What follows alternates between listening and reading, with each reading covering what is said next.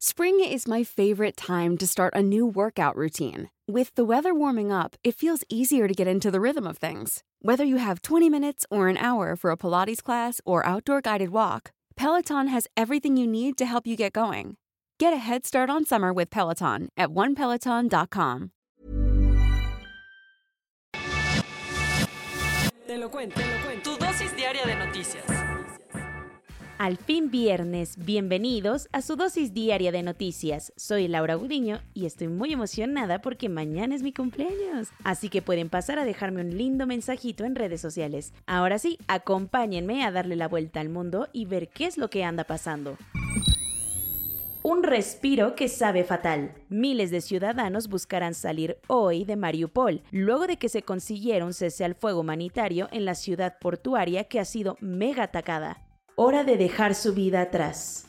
Miles de ciudadanos de la ciudad portuaria de Mariupol, al sureste de Ucrania, empacaron todas sus cosas ayer por la noche con la esperanza, aunque sea mínima, de un día poder regresar a sus hogares. Esto porque las fuerzas de Kiev y Moscú acordaron un alto al fuego temporal en la zona para permitir que miles de civiles abandonen la zona de guerra esta mañana. El Comité Internacional de la Cruz Roja calcula que cerca de 100.000 personas siguen atrapadas en Mariupol, donde el Pentágono ha dicho que los bombardeos rusos no han parado. Pero los de Mariupol no son los únicos, pues Naciones Unidas calcula que en estas cinco semanas de guerra ya más de 10 millones de civiles han sido desplazados de sus hogares por el enfrentamiento bélico. Así lo confirmó Filippo Grandi, el alto comisionado de Naciones Unidas para los Refugiados, quien visitó ayer Ucrania por primera vez desde que comenzó la invasión rusa. El funcionario de la ONU dijo que al menos 13 millones de personas necesitan urgentemente ayuda humanitaria en el país.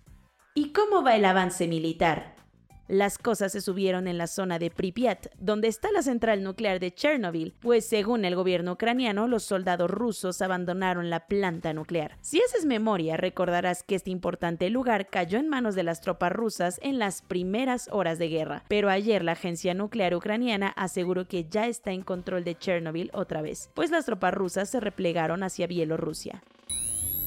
Adiós a la deportación express. Por fin, la administración de Joe Biden le pondrá freno a la normativa que había dejado Trump para expulsar en corto a inmigrantes y refugiados. Una de las grandes deudas que tiene la Casa Blanca de Joe Biden es con la comunidad migrante, que si bien ha encontrado un mensaje más amistoso en su gobierno, sigue arrastrando las heridas que dejó su antecesor, Donald Trump. Y es que, como sabes, el republicano instauró cuanta medida pudo para correr a quienes lograron perforar sus fronteras de manera irregular. Una de estas normativas fue el título 42, que ponía en charola de plata a las autoridades la expulsión inmediata de inmigrantes, argumentando un riesgo de replicación del COVID-19. Desde hace tiempo, la medida ha sido objeto de peleas en los tribunales y criticada por parte de defensores de derechos humanos. Tan solo en 2021, el título 42 facilitó devolver en fast track al 60% de los detenidos. Al final, Biden tuvo que ceder a estas presiones y a las de sus colegas del Partido Demócrata, a quienes ya le urgía que echar abajo esta iniciativa que han considerado como xenófoba. Por eso, esta medida verá su muerte en mayo, según adelantó The Wall Street Journal.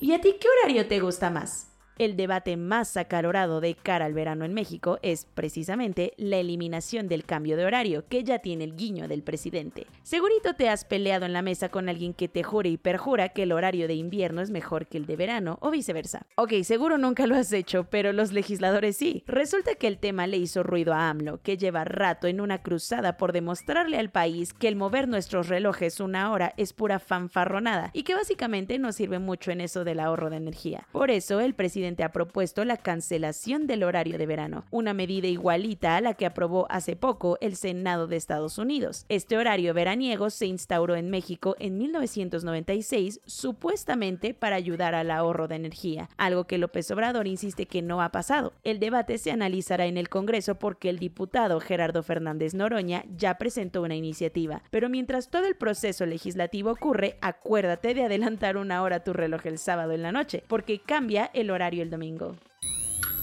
Cuentos cortos.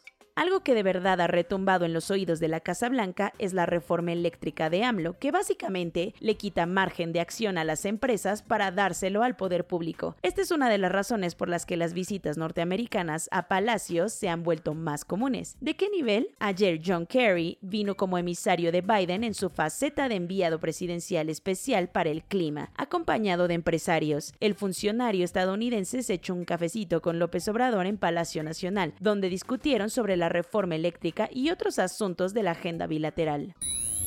En este punto es difícil entender lo que Morena interpreta por veda electoral y qué es lo que creen que se puede hacer previo a la revocación de mandato. Y es que mientras traen pleito cantado con el INE porque no los dejan hacer campaña, ahora se indignaron con los artistas que hicieron el video para denunciar las irregularidades medioambientales del tren Maya, al grado que fueron a acusarlos frente al órgano electoral. Así, su bancada en la Cámara de Diputados denunció formalmente a Eugenio Derbez, Natalia Lafourcade y compañía. Fue el diputado Alejandro Carvajal, quien dijo que traen una campaña negra en su contra.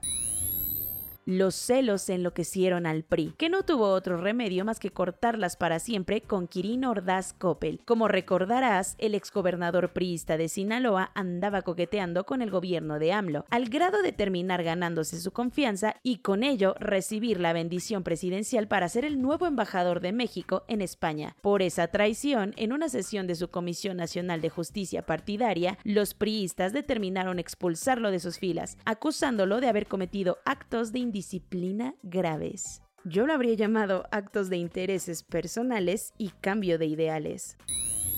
En su gustada sección Jueces evitando desastres, una magistrada le puso un alto a la iniciativa de la SEP de cerrar las escuelas de tiempo completo. Como te contamos, la Secretaría de Educación Pública canceló el programa para, en su lugar, darle dinero directamente a las familias y que se las arreglen cuidando a los críos por las tardes. Por un amparo que puso Mexicanos primero, la jueza séptima de lo administrativo de la capital determinó que esta decisión vulnera el derecho de los menores a la educación, cuidado atenciones, mientras que sus padres no están. Así que como medida cautelar ordenó detener la decisión tuvieron que hacer malabares en el Kremlin para transformar euros a rublos en su afán por mantenerse firmes con la Unión Europea en el cobro del gas. Como recordarás, Putin dijo a los países hostiles que si seguían con las sanciones se verían en la necesidad de cobrarles este energético en su moneda, aunque al final no lo pelaron. Por esto, Vladi firmó un decreto que plantea un sistema en el que todos pueden estar contentos, convirtiendo al banco Gazprom Bank en un intermediario entre Moscú y sus clientes para que paguen en euros y allí los pasen a rublos, aunque eso sí, les pidió que depositen a la de ya.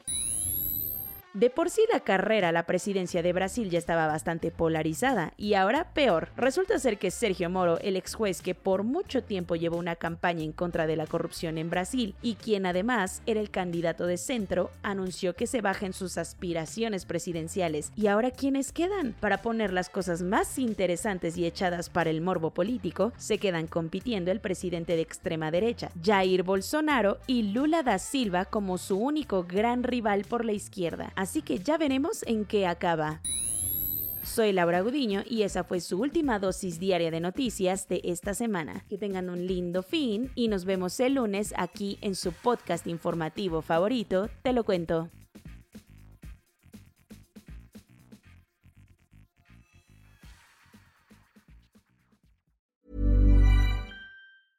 Hey folks, I'm Mark Marin from the WTF podcast and this episode is brought to you by Kleenex Ultra Soft Tissues your ally to help tackle your allergy symptoms this season. I love the change of seasons, but nobody loves pollen and all those other things floating in the air that make you sneeze during this nice weather. Kleenex Ultra Soft tissues are hypoallergenic and allergist approved. So fight back against watery eyes and runny noses without worrying about irritating your skin. For this allergy season, grab Kleenex and face allergies head on.